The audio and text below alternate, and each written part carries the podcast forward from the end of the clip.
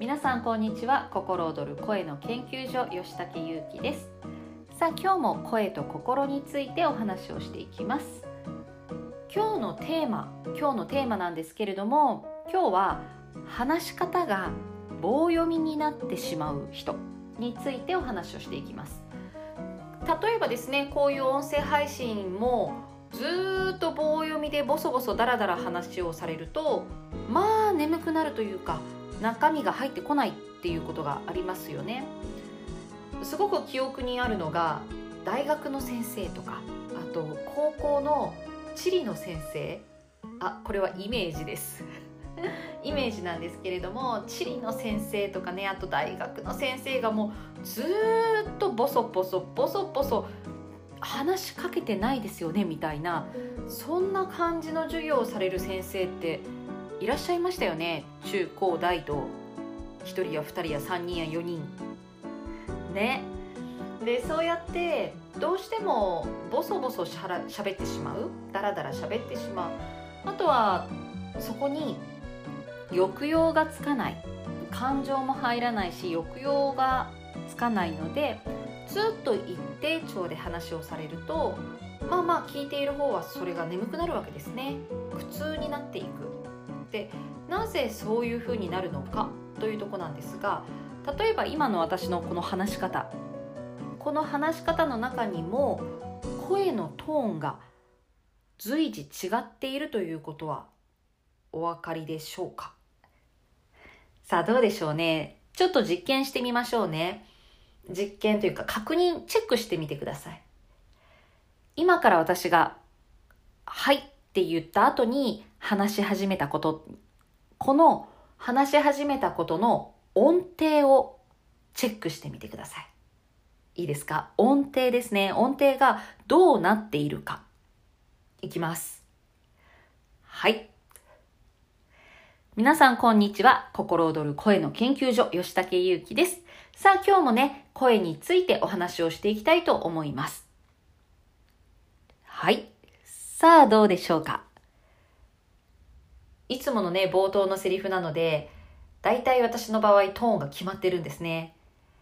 で人は自分の声や話し方ってどう思いますかって聞くと、私の声って低いです、私の声って高いですって、まあよく言われるわけですよ。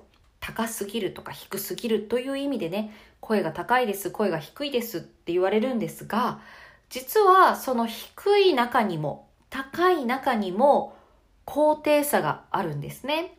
で今私が話していた最初の冒頭の部分、皆さんこんにちは、心躍る声の研究所吉武優希です。さあ今日もこのさあ今日ものところで高くなりましたね。皆さんこんにちは、これでこんにちはのところがちょっと下がってます。皆さんこんにちは、心躍る、ここちょっと一定ですね。心躍る声の研究所吉武優希です。さあ今日も声についてお話をしていきます。よくよく聞いていると音程がね、いろんな音程を使ってるんですね。でこれは決して上げようと思って上げてるわけでも、下げようと思って下げてるわけでもないです。なんとなく自然とこういう高さになってるわけなんですけども、この喋り声の高低差がない人、どうなるか。今度また今からやってみますね。じゃあ喋り方の高低差を消してみます。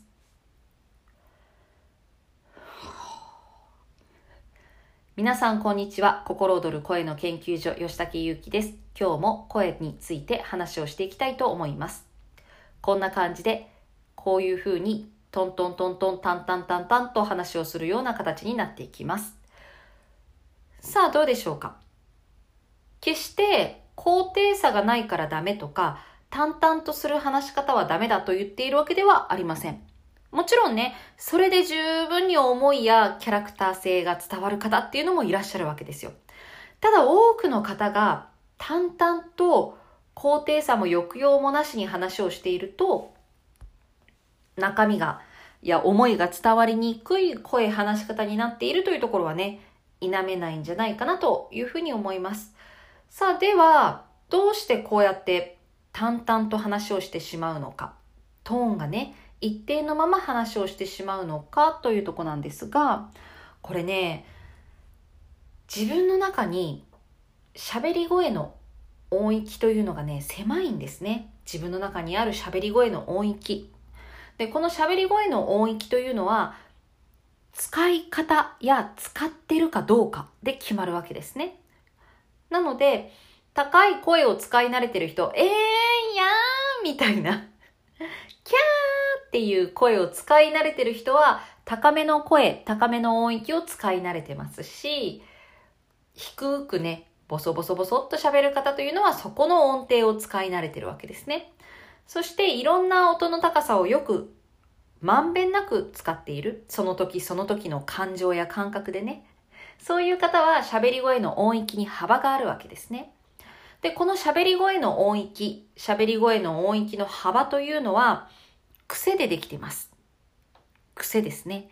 なので、狭い範囲しか使ってない、狭い範囲を使う癖がついている人は、結果棒読みになったり、淡々と話すことになりますし、割と大きく幅豊かに使っている人というのは表現豊かになっているわけですね。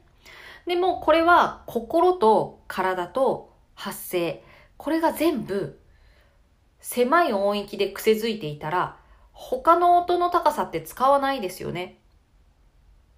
ずっと使ったことのない高さって使うことないので。ってなると、使い慣れてないので使わないし使えないとなると、結果棒読みになったり、だらだら話してしまったり、眠くなる話し方をしてしまったりするというところなんですね。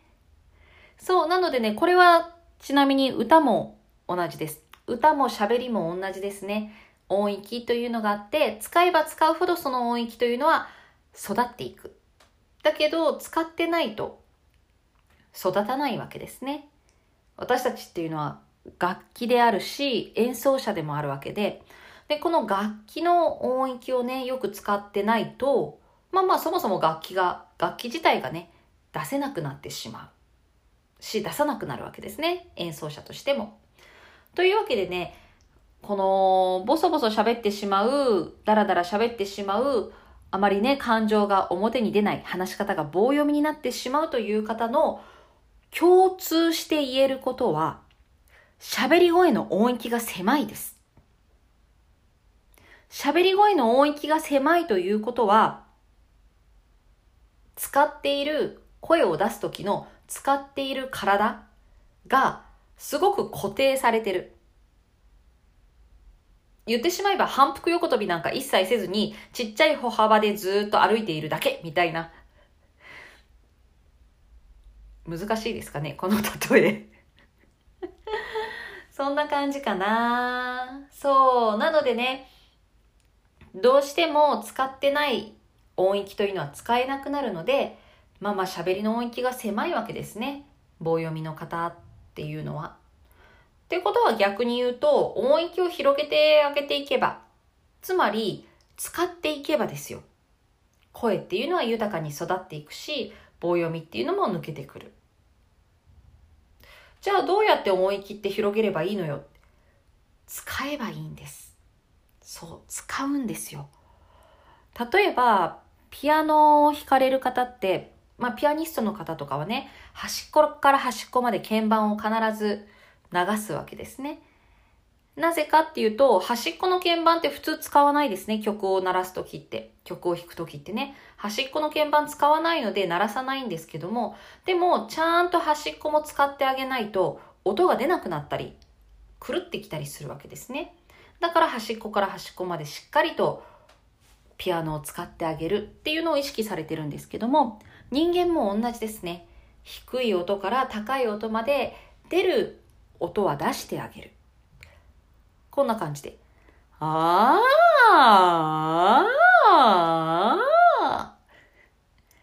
んぐらいでもいいです。このぐらいでもいいので、ちょっとね、低い音から高い音への移動を出してあげる。まずは、これをやってみてください。そして、ちょっと意識することですね。音の高さを変えるという意識。これは無理やり高めの声を出すとか、無理やり低めの声を出すということではありません。そんなね、よく言われるんですよね。こういう時には高い声で喋るといいとか、あと信頼されるには低い声で喋るといいとか、もうね、そんなスキル、テクニックに頼ったところで、薄っぺらいものは絶対バレるので、絶対やめた方がいい、やらない方がいい。それよりも楽器としてまず声を低音から高音まで鳴らしてあげる、出してあげる。ここからね、始めることをお勧めいたします。というわけで今日はね、話し方が棒読みについてお話をいたしました。ではでは、また。